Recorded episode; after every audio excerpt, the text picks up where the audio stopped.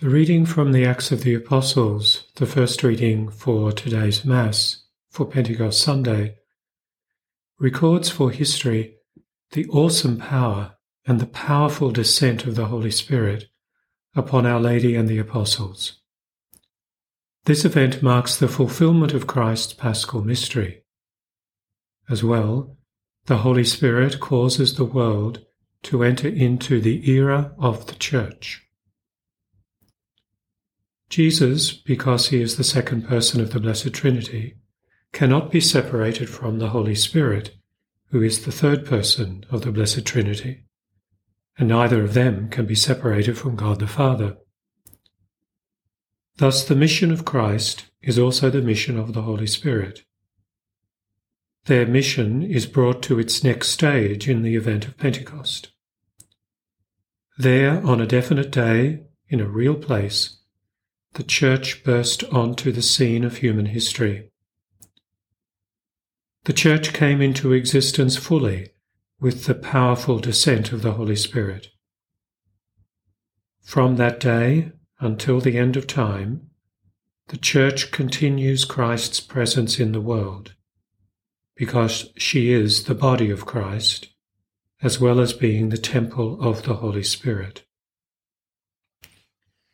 What the Church does in the world through her worship, her preaching and evangelization, through her charitable works and various apostolates, is not an addition to the mission of Christ and the Holy Spirit, and it is certainly not a replacement for it, such that the Church can decide for herself what she must do.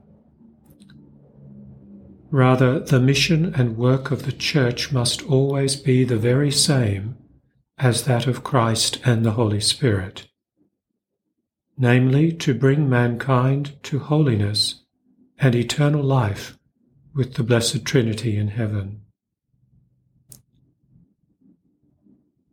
The Holy Spirit is a corporate gift to the Church, but the Spirit is also a personal gift to each member of the Church.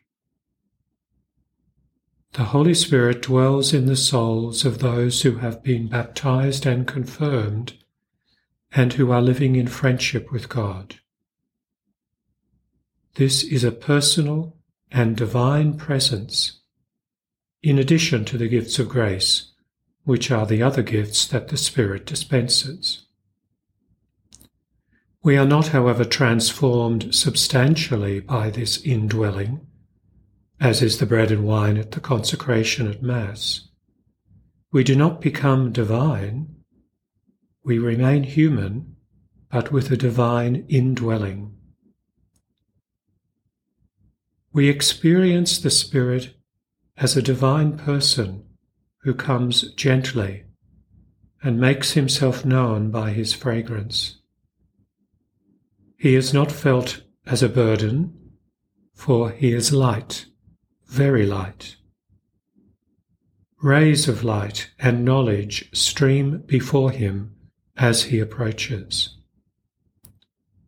The Spirit comes with the tenderness of a true friend and protector to save, to heal, to teach, to counsel, to strengthen, to console. The Holy Spirit transforms those in whom He comes to dwell if the person willingly cooperates. The Spirit transforms them so that they begin to live a completely new kind of life. A life that is not centered upon self nor upon the world. Indeed, the Holy Spirit helps us to be otherworldly and even to be people of courage. Don't we see that in what happened to the apostles at Pentecost?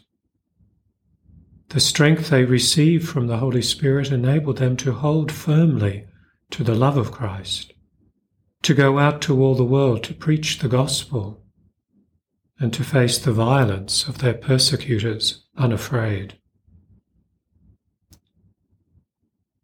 Relying on Holy Scripture, the Church teaches us that there are seven gifts of the Holy Spirit, which are permanently given to us through the sacrament of confirmation. These gifts are given to our soul and its faculties, which are our intellect and our will. Wisdom, which gives us a taste for the things of God. We experience delight in the beauty the majesty and the infinity of God. Understanding is the gift of the Holy Spirit that helps us to grasp and hold in our mind the great truths presented to us in the teachings of the Church. Knowledge enables us to judge everything by the light of heaven and to see the hand of God in the world and in all created things. Through this gift we know God's providence.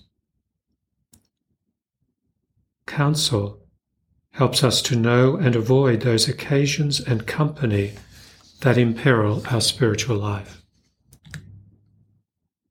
Fortitude gives us the strength to be true to our faith and to profess it boldly, and to be faithful to God even in persecutions and difficult times.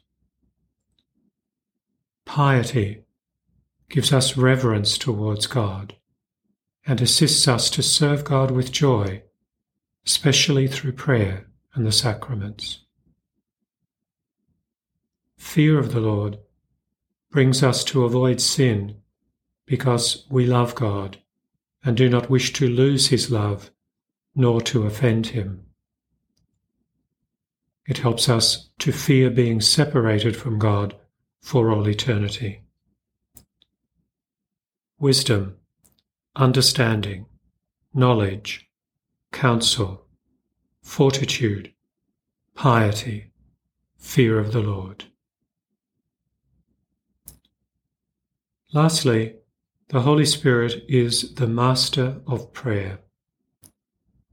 Christ sent the Holy Spirit to teach the Church and to remind her of everything he said but being the soul and life of the church, the Holy Spirit forms the church and each member of the church in the life of prayer. Rightly, then, we can and should turn to the Holy Spirit daily to seek guidance for prayer, to seek a desire for prayer, and to seek a perseverance in prayer. Often should we say, Come, Holy Spirit, come.